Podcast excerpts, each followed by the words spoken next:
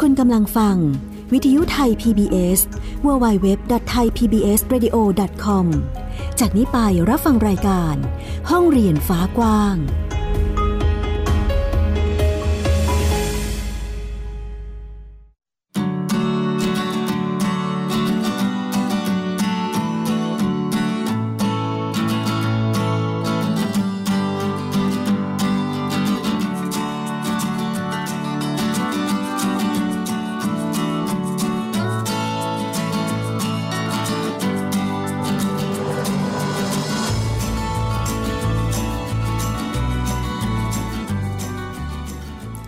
ดีค่ะ คุณผู้ฟัง ต้อนรับคุณผู้ฟังทุกท่านนะคะ เข้าสู่รายการห้องเรียนฟ้ากว้างค่ะ เจอกันเป็นประจำจันทร์ถึงศุกร์กับวิทยุไทย PBS www.thaipbsradio.com นะคะ อยู่กับดิฉันอัยดาสนศรีเช่นเคย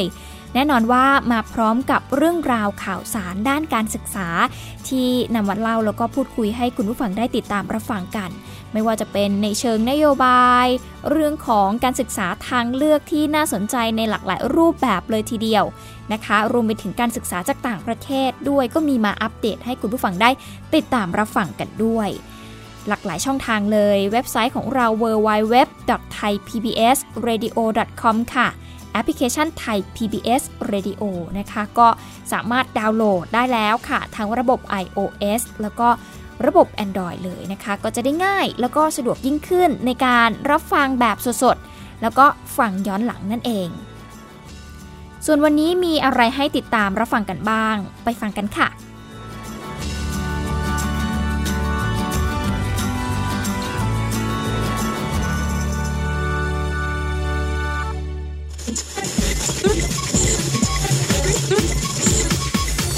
This is Thai PBS Radio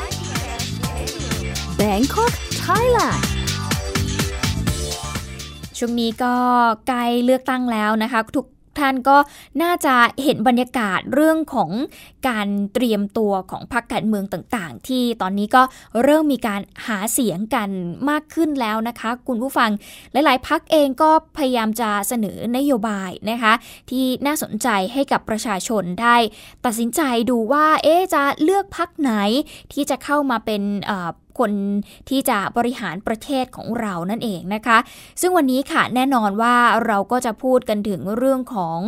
การศึกษานะคะคุณผู้ฟังเราจะมาดูกันซิว่า เรื่องของแนวนโยบายการศึกษา ในพักการเมืองต่างๆ เนี่ยมันควรจะเป็นไปในทิศทางไหนนั่นเองค่ะ ซึ่งไทย PBS เองก็ทำงานหนักอยู่เหมือนกันค่ะ คุณผู้ฟังเพราะว่า ตอนนี้ก็มีการเปิดหน่วยรับฟังความคิดเห็นจากภาคประชาชนนะคะ ที่จะมาร่วมกันแสดงความคิดเห็นในเชิงนโยบาย ในเรื่องต่างๆ เลย ไม่ว่าจะเป็นเรื่องของระบบการศึกษา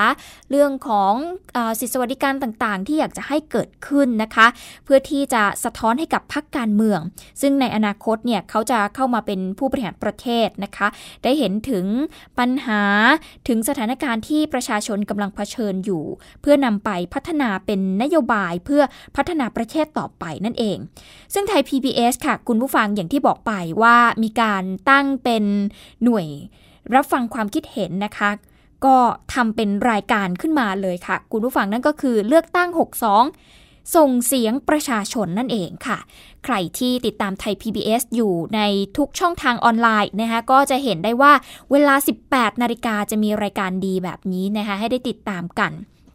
ซึ่งก็สามารถติดตามได้เลยจันทร์ถึงศุกร์นะคะ เวลา 18 นาฬิกา ทุกช่องทางออนไลน์ของไทย PBS นะคะ ไม่ว่าจะเป็น Facebook YouTube Twitter นั่นเอง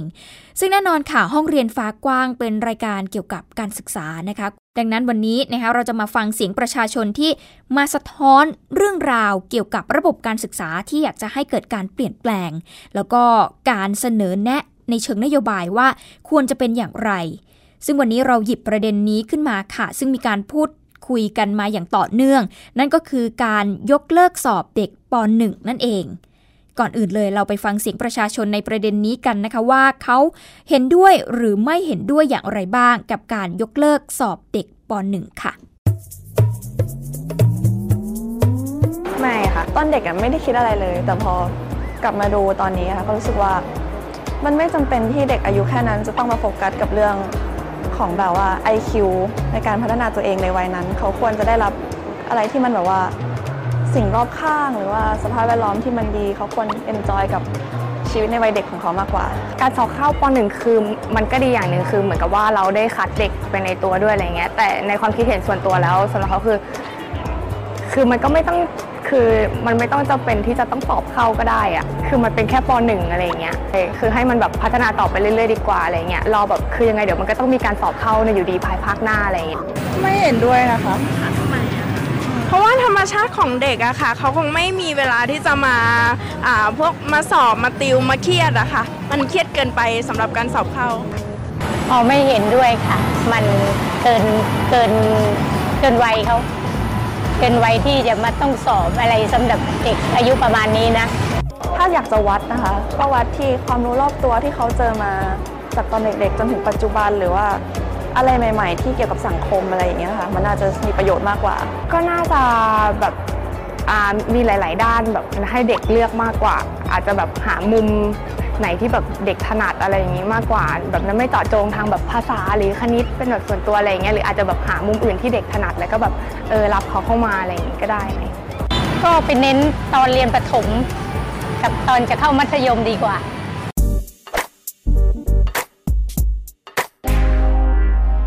ก็มีความเห็นที่หลากหลายนะคะ ทั้งยังมีข้อเสนอแนะเพิ่มเติมด้วยว่าถ้าหากยกเลิกแล้วเนี่ยจะมีการทดสอบเด็กอย่างไร เมื่อพวกเขาจะต้องเข้าเรียนในระดับชั้นป .1 นั่นเอง นอกจากเสียงของประชาชนทั่วไปที่แสดงความคิดเห็นเกี่ยวกับกรณีนี้นะคะ คุณผู้ฟังว่าเห็นด้วยหรือไม่นั้นนะคะ เราก็ยังมีเสียงของผู้ที่ทำงานด้านเด็ก มาร่วมพูดคุยในรายการเลือกตั้ง 62 ส่งเสียงประชาชนด้วย ที่จะมาสะท้อนให้เราได้ฟังกันนะคะว่าทำไมต้องยกเลิกเด็กสอบป .1 ทีมข่าวไทย PBS พูดคุยกับคุณกรองทองบุญประคองค่ะ ผู้เชี่ยวชาญด้านพัฒนาการเด็ก แล้วก็คุณธนพรพีรเพศเจ้าหน้าที่พัฒนาเด็กประถมวัยองค์การยูนิเซฟ ประเทศไทย มาร่วมพูดคุยในประเด็นนี้ไปฟังกันค่ะแนะนำแขกของเราครับครูก้านะครับครูก้าเป็นครูเรื่องของโรงเรียนทางเลือก แล้วก็ผลักดันเรื่องของการศึกษามาอย่างต่อเนื่อง เรื่องสอบปหนึ่งนี่ก็ครูก้านี่แหละ เป็นคนเปิดประเด็นนะฮะ สวัสดีครับครูกล้าสวัสดีค่ะรับท่านที่สองคุณมะปรางนะครับจากยูนิเซฟดูเรื่องของเด็กก่อนปฐมวัยอยู่แล้วสวัสดีครับวันนี้เนี่ยเราเริ่มกันที่น้องๆก่อนเนาะอยากฟังน้องๆจังเลยเริ่มจากน้องรัน น้องรันครับ ตอนสอบเข้าปหนึ่งสอบยากไหมยากครับทำไมอะครับ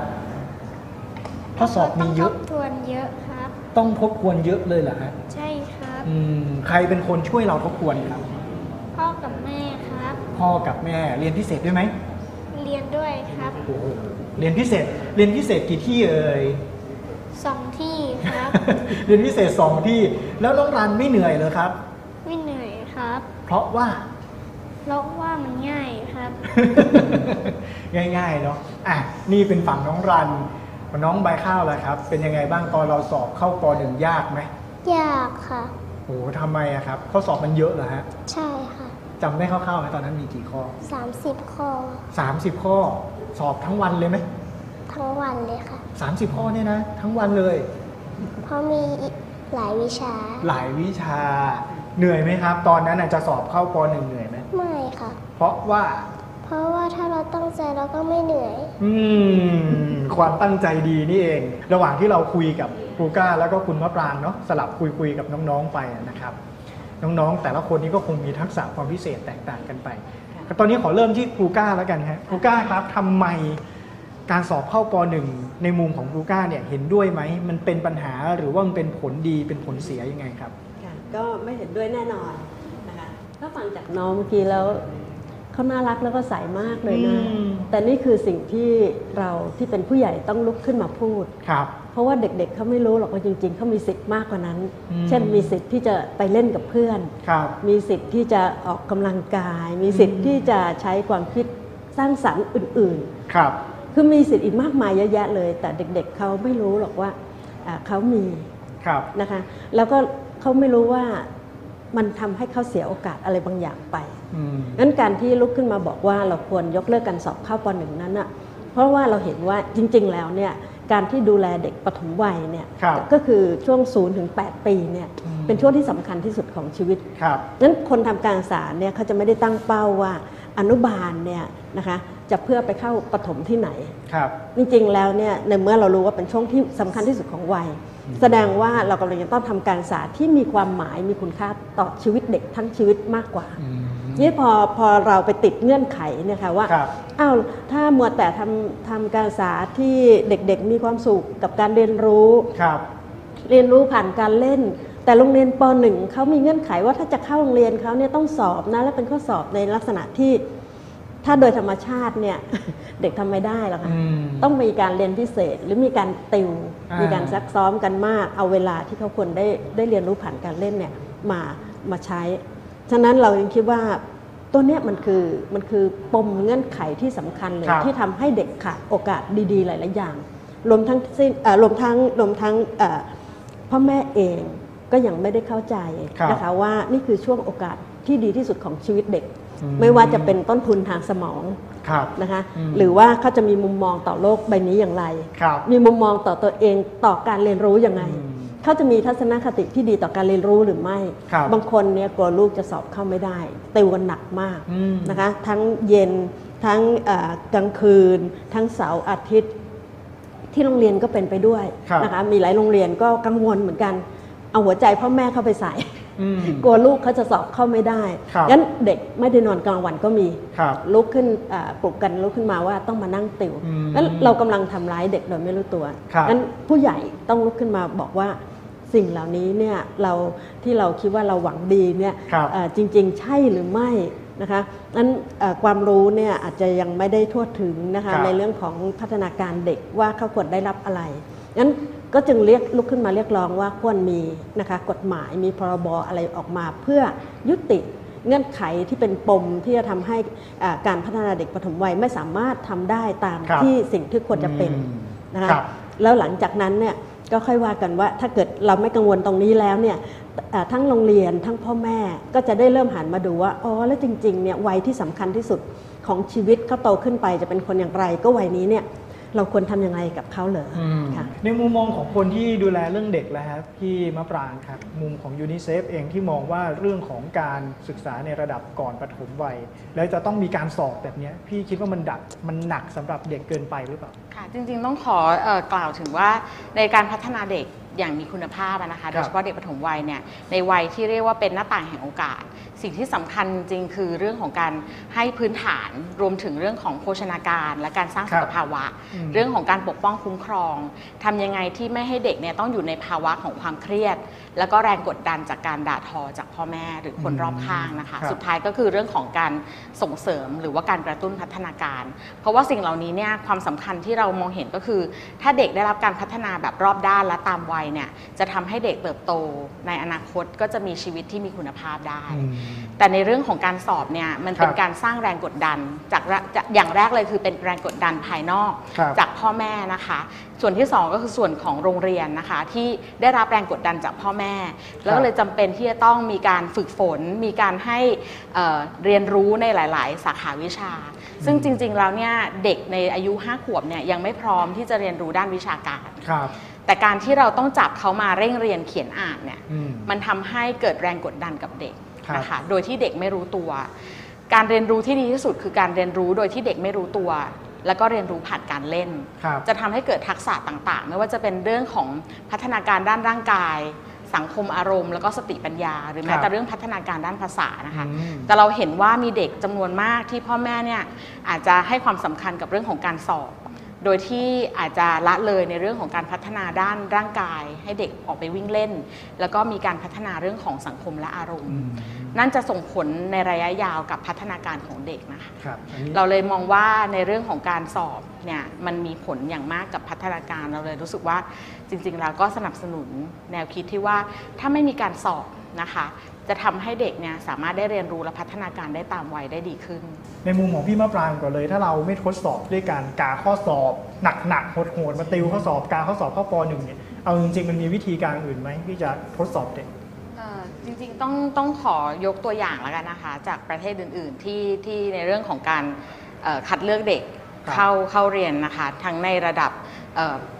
อ่ออ่ออนุบาลแล้วก็ในระดับประถมนะคะเอ่อบางประเทศอย่างเช่น ประเทศฮ่องกง ประเทศเออออสเตรเลีย หรือว่าประเทศไอร์แลนด์เนี่ยเขาก็จะมีแนวคิดที่ว่าเขาจะใช้ในการเอ่อดูเอกสารอื่น ๆ ประกอบนะคะ อย่างเช่น บ้านอยู่ใกล้กับโรงเรียนไหมอืมนะคะ หรือว่าเอ่อมีพี่น้องที่เคยเรียนอยู่ในที่เดียวกันหรือเปล่า หรือว่าคุณพ่อคุณแม่เนี่ยทำงานอยู่ในพื้นที่ที่อยู่ใกล้โรงเรียนหรือเปล่าครับ หรือแม้แต่เวลาที่พ่อกับแม่เนี่ยมาทำบำเพ็ญประโยชน์ให้กับโรงเรียนก่อนที่อืมลูกจะมาเรียนนะคะครับ รวมถึงการคุยเพื่อดูทัศนคติของพ่อแม่ บางประเทศจริง ๆ จะมีการเอ่อคุยกับเด็ก แล้วก็เอ่อดูในเรื่องของพัฒนาการเด็ก แต่การที่ดูอันนั้นเนี่ยคือเพื่อที่จะทำให้โรงเรียนเนี่ยสามารถที่จะจัดกิจกรรมอื่น ๆ เพื่อเสริมพัฒนาการที่เด็กยังขาดด้อยอยู่ อืม แต่ไม่ใช่เป็นการสอบข้อเขียนเพื่อดู ความรู้เพียคงรับอย่างเดียว แต่ดูทักษะเป็นหลักมอันเนี้ยเราก็เลยคิดว่าเอ่อในเรื่องของกระบวนการนะคะ จริง ๆ พรบไม่จำเป็นที่จะต้องระบุกระบวนการครับ แต่พรบคือการแสดงเจตนารมณ์อืม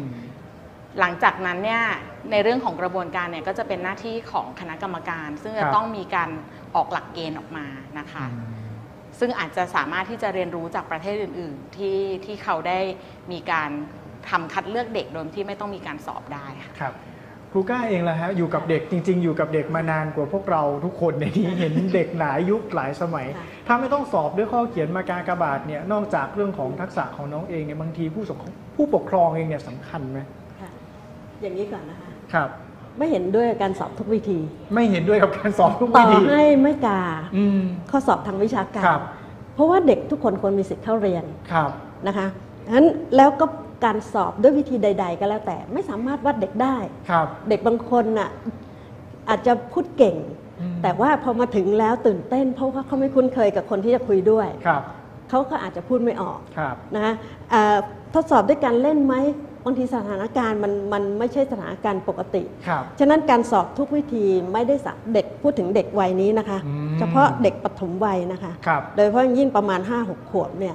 ไม่มีการสอบด้วยวิธีใดจะวัดความเก่งเขาได้อ๋อไม่สามารถมีวิธีใดที่จะวัดความดีเขาได้ด้วย ครับ ฉะนั้นเนี่ยไม่มีประโยชน์ที่โรงเรียนกำลังจะบอกว่าฉันอยากคัดเด็กอะไรบางอย่าง แต่จริง ๆ แล้วโรงเรียนที่มีคุณภาพต้องสามารถพัฒนาเด็กตัวเล็กๆเนี่ยห้าหกขวบเนี่ย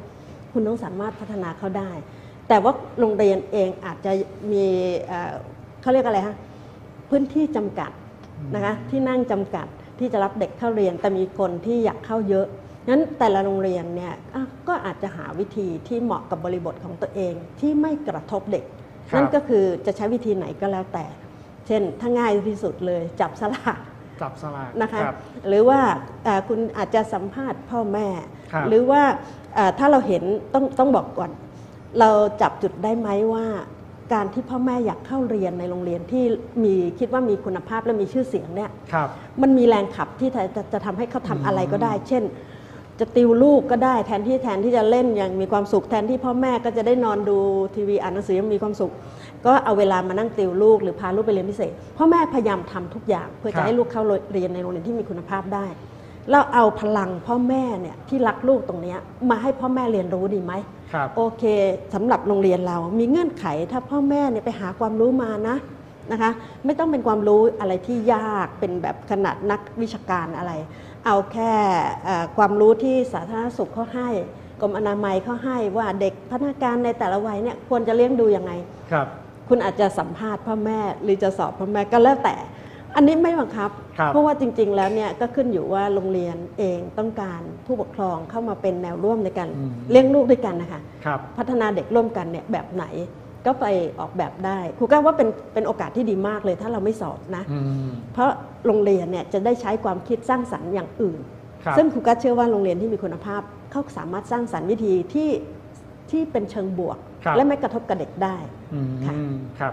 สุดท้ายเนี่ยอยากจะให้ทั้งสองท่านที่มาร่วมคุยกับเราวันนี้ฮะเสนอว่าถ้าเป็นนโยบายเนี่ยวันนี้เราพูดกันเรื่องของการสอบเข้าปหนึ่งมันเป็นแค่ประเด็นเดียวเท่านั้นนั่นแหละแต่ถ้าการกำหนดเป็นนโยบายต้องดูน้องๆ ทั้งหมดก่อนที่จะเข้าปหนึ่งเนี่ยเนาะก็คือเด็กก่อนประถมเนี่ยจริง ๆ เราควรจะมีนโยบาย หรือเบื้องต้นควรจะทำความเข้าใจกับเด็กวัยนี้อย่างไร ตอนนี้มีพักการเมืองมีนักการเมือง เสนอนโยบายมากมายที่จะเอาใจพ่อเอาใจแม่เพ ราะเห็นพ่อแม่เนี่ยเป็นเป็นฐานเสียง เกิดปุ๊บรับปั๊บอือฮึเรียนฟรีตลอดชีวิต อะไรแบบเนี้ยเราได้ยินทุกครั้งในการเลือกตั้ง แต่การที่มองไปยังเด็กก่อนถึงปฐมวัยเนี่ยควรจะมีนโยบายอะไรที่จะทำให้น้องๆของเราโตมามีความสุข พร้อมกับการมีความรู้ไปด้วยครับ เริ่มจากครูก้าค่ะจริงๆ ถ้าเอ่อตอนนี้อยู่ในช่วงของการหาเสียงนำเสนอว่าเรามีนโยบายอะไรนะอยากอยากสะท้อนว่าจริง ๆ แล้วประชาชนกำลังเฝ้ามองครับ นะคะไม่ว่าจะนำเสนอนโยบายอะไรเนี่ยมันเกิดจากสิ่งที่เขาเข้าใจจริงๆไหมครับงานด้านการปฐมวัยเนี่ยก็คือเด็กที่ตั้งแต่ศูนย์ก็คือตั้งอายุว่าว่าง่ายๆเด็กเริ่มเอ่อมีปฏิสนธิขึ้นมาอืมในคันมารดาเนี่ยเราเราเข้าใจไหมว่าเราควรดูแลเขายังไง หน่วยครับงานอะไรบ้างที่ต้องลงมาเข้ามามีส่วนร่วมในการดูแล จนกระทั่งเขาออกคลอดออกมาแล้ว ไม่ใช่แค่เด็กเท่านั้นครับคนที่อยู่สภาพแวดล้อมด้วย ไม่ว่าจะเป็นคุณแม่คุณพ่อ หรือปู่ย่าตายายที่ดูแลเด็กเอ่อพักเอ่อเขาเรียกอะไรนะพักการเมืองต่างๆ เข้าใจจริงๆไหมว่าว่าเอ่อคนเหล่านี้ที่แวดล้อมอยู่มีความสำคัญครับงั้นจากการจะนำหรือว่าจนกระทั่งเข้าเข้าสู่การระบบการศึกษา ถ้าการนำเสนอนโยบาย คุณสามารถที่จะพูดแล้วชี้แจง เช่น สมมติว่าไม่รู้ว่าคุณจะนำเสนอว่าจะมอบเอ่ออะไรให้ก็แล้วแต่เนี่ย ถ้าคุณสามารถให้เหตุผลแสดงสะท้อนถึงความเข้าใจอย่างแท้จริงได้นะคะเท่านั้นยังไม่พอมันแสดงสะท้อนถึงความจริงใจด้วยไหมครับนะคะกับการที่อยากเห็นเด็กคนหนึ่งเนี่ยเติบโตขึ้นแล้วกลายเป็นประชากรของประเทศที่เขาทั้งมีคุณภาพและเขาก็มีความสุขของเขานะคะคุณเข้าใจคุณจริงใจแล้วคุณจริงจังที่จะทำมันอย่างต่อเนื่องหรือเปล่าอืมนโยบายของคุณเสนอเนี่ยมันทำได้จริงไหมครับนะครับ สิ่งที่คุณมอบให้นั้นมีความหมายกับชีวิตของเด็กเขาจริง ๆ หรือเปล่า ไม่ใช่ว่าเราแค่แค่สร้างความนิยมในพักของเราเท่านั้นงั้นครูกล้ายืนยันว่าการนำเสนอนโยบายนะคะในเรื่องของการดูแลเด็กปฐมวัยนั้นสำคัญมาก เพราะคุณกำลังจะบอกว่าประชากรของคนไทยประเทศไทยนั้น ต่อไปเนี่ยเขาจะเติบโตขึ้นเป็นคนอย่างไร ถ้าคุณเข้าใจนั้นนิดเดียวค่ะ เรื่องที่ละเอียดอ่อนขนาดนี้ ไม่ได้หมายความว่านักการเมืองทุกคนต้องเข้าใจ ครับ แต่มีคือทำทำไมถึงได้พยายามผลักดันร่างพรบการพัฒนาเด็กปฐมวัยออกมา ร่างฉบับนี้เดิมคณะอนุกรรมการ รวมตัวจากต้องบอกว่านักวิชาการทุกศาสตร์ที่ครับ เกี่ยวข้องกับการศึกษาเอ่อการพัฒนาเด็กปฐมวัยมารวมตัวกันเพื่อคิดเรื่องดีๆ อย่างที่เรียกว่าครบรอบนะคะ แล้วถ้าคุณไปศึกษาให้ดี ว่าตัวร่างพรบนี้เขียนออกมาอย่างไร แล้วคุณสามารถบอกได้ว่า คุณจะทำอย่างไรกับตัวพรบนี้ถ้าออกมา คุณสามารถอธิบายได้คุณก็จะเลือกอืมของคุณมะปรางเลยฮะค่ะจริงๆก็คล้ายๆกับของคุณภูก้านะคะจริงๆแล้วเอ่อเปราะแรกที่ที่อยากเราอยากจะเรียกร้องก็คือในวันศุกร์นี้เนี่ยทางสนชก็จะพิจารณาร่างพรบ นี้นะคะ ซึ่งเราคิดว่าอยากจะให้เห็น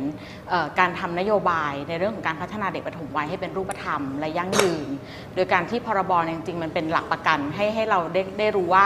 เอ่อในการทำงานของรัฐ ซึ่งประกอบไปด้วยหลายกระทรวงอะนะคะ รวมถึงเรื่องของการมีส่วนร่วมของเอ่อท้องถิ่นเนี่ยอืมจะสามารถที่จะดูแลเด็กให้มีพัฒนาการรอบด้านตามวัยและให้เขาเติบโตมาเต็มศักยภาพได้อืมเอ่อการมีซึ่งการมีซึ่งพรบเนี่ยมันเป็นเพียงจุดเริ่มต้นนะคะซึ่งสิ่งที่ถ้าถ้าเกิดเป็นเรื่องของนโยบายที่เราอยากจะเรียกร้องต่อไปเนี่ยก็คือในส่วนของเออการที่พ่อแม่ที่มีลูกเอ่อในวัยทารกจนถึงเด็ก 3 ปีเนี่ยเราเห็นว่ายังมีบริการที่ยังยังขาดแล้วก็อ่อนด้อยอยู่ค่อนข้างเยอะนะครัคะบมีพ่อแม่เป็นจำนวนมากเนี่ยจำเป็นที่จะต้องส่งลูกไปอยู่ต่างจังหวัดนะคะ เนื่องจากเขาจำเป็นที่จะต้องทำงานระหว่าง กลางวัน แล้วก็บริการต่างๆ ไม่ว่าจะเป็นเรื่องของบริการเนอร์เซอรี่หรือการดูแลเด็กเนี่ยอยู่ในราคาที่ค่อนข้างแพงอืมสิ่งที่เราอยากจะให้เกิดก็คือ อย่างแรกนะคะให้ให้ให้คุณแม่เนี่ยสามารถที่จะลาคลอดได้ ครับในระยะที่ยาวขึ้น อืมแล้วก็คุณแม่ควรจะได้รับการจ่ายค่าตอบแทนด้วย ครับข้อที่ 2 คือบริการต่างๆสำหรับเด็กแรกคลอดครับจนถึง 3 ปี ซึ่งจริงๆตอนนี้ทางส่วนของท้องถิ่นเนี่ยเขาทำจัดบริการสำหรับเด็ก 2 ปีขึ้นไปอะนะคะ แต่เราอยากจะให้มาดูแลเรื่องของเด็กที่อายุต่ำกว่า 2 ปีด้วย ครับ สิ่งเหล่านี้เนี่ยจะช่วยทำให้พ่อแม่ที่เขาจำเป็น ที่จะต้องส่งลูกไปอยู่ต่างจังหวัด อย่างเช่นเอ่อเราเห็นแล้วจากข้อมูลสถานการณ์เด็กและสตรีเนี่ยเราพบว่ามีเด็กประมาณ 30กว่าเปอร์เซ็นต์ครับที่ทางทางๆที่มีพ่อมีแม่มีชีวิตอยู่เนี่ยอืมแต่ต้องส่งลูกไปอยู่ที่ต่างจังหวัดนะคะไม่ได้อยู่กับไม่ได้อยู่กับลูกนะครัคะบซึ่งสิ่งสิ่งเหล่านี้มันส่งผลในเรื่องของความ มั่นคงทางอารมณ์ของเด็ก แล้วก็เรื่องของการพัฒนาการเด็กด้วยนะคะ อย่างน้องๆก็จะบอกว่ามีความสุขแม้กระทั่งสอบ แต่เพราะเป็นว่าคุณพ่อคุณแม่เนี่ยใช้เวลากับเขา ครับ แต่มีเด็กอีกจำนวนมากที่ไม่ได้อยู่กับพ่อแม่อืมไม่ได้รับการดูแล นั่นเป็นเพราะว่ายังขาดเรื่องของบริการ ซึ่งตรงนี้เนี่ยมันอาจจะไม่ใช่ส่วนของรัฐส่วนเดียวที่จะต้องให้ความช่วยเหลือ มันเป็นส่วนของภาคประชาสังคม ภาคที่เป็นเอ่อ private sector ด้วยที่จะต้องทำงานสิ่งเหล่านี้ ซึ่งถ้าเกิดว่ามีเอ่อ พรรคการเมืองไหนที่สนใจนะคะตรงส่วนนี้เนี่ยทางเราก็มีเนื้อหาที่ว่าจะทำอย่างไรที่ที่จะสามารถทำให้บริการเหล่านี้เนี่ยไปถึงเด็กทุกคนได้ให้เกิดประโยชน์สูงสุดสำหรับเด็กค่ะ นี่คือข้อเสนอแนะเชิงนโยบายที่ผู้ทำงานด้านเด็ก อยากจะให้พักการเมืองในอนาคตนำไปคิดต่อนะคะว่ามันจะเป็นไปได้มากน้อยแค่ไหน ในเชิงนโยบายนะคะที่จะทำให้คุณภาพการศึกษานั้นมีเพิ่มมากขึ้น รวมไปถึงเหมาะสมกับเด็กแต่ละช่วงวัยด้วยนั่นเองค่ะ นี่ก็คือทั้งหมดของห้องเรียนฟ้ากว้างในวันนี้ค่ะ วิทยุไทย PBS www.thaipbsradio.com ออกอากาศจากอาคารบี องค์การกระจายเสียงและแพร่ภาพสาธารณะแห่งประเทศไทย ถนนวิภาวดีรังสิต กรุงเทพมหานคร Thailand ถ้าเกิดคุณผู้ฟังท่านไหนนะคะอยากจะฟังเสียงประชาชนที่มาร่วมกันนะคะ ออกความคิดเห็นสะท้อนถึงปัญหารวมไปถึงสถานการณ์ต่าง ๆ ที่อยากจะให้พักการเมืองเนี่ยนำไปคิดต่อเป็นเชิงนโยบายนะคะสามารถติดตามได้จันถึงศุกเวลา 18 นาฬิกา ทุกช่องทางออนไลน์ของไทย PBS เลยค่ะ ไม่ว่าจะเป็นแฟนเพจ Facebook ไทย PBS YouTube Channel ของไทย PBS นะคะรวมไปถึง Twitter ของไทย PBS เช่นเดียวกัน วันนี้หมดเวลาลงแล้วค่ะ ติดตามกันได้ใหม่ในวันพรุ่งนี้สำหรับวันนี้ สวัสดีค่ะ ติดตามรับฟังรายการย้อนหลังได้ที่ เว็บไซต์และแอปพลิเคชันไทย PBS Radio ไทย PBS Radio วิทยุข่าวสารสาระ เพื่อสาธารณะและสังคม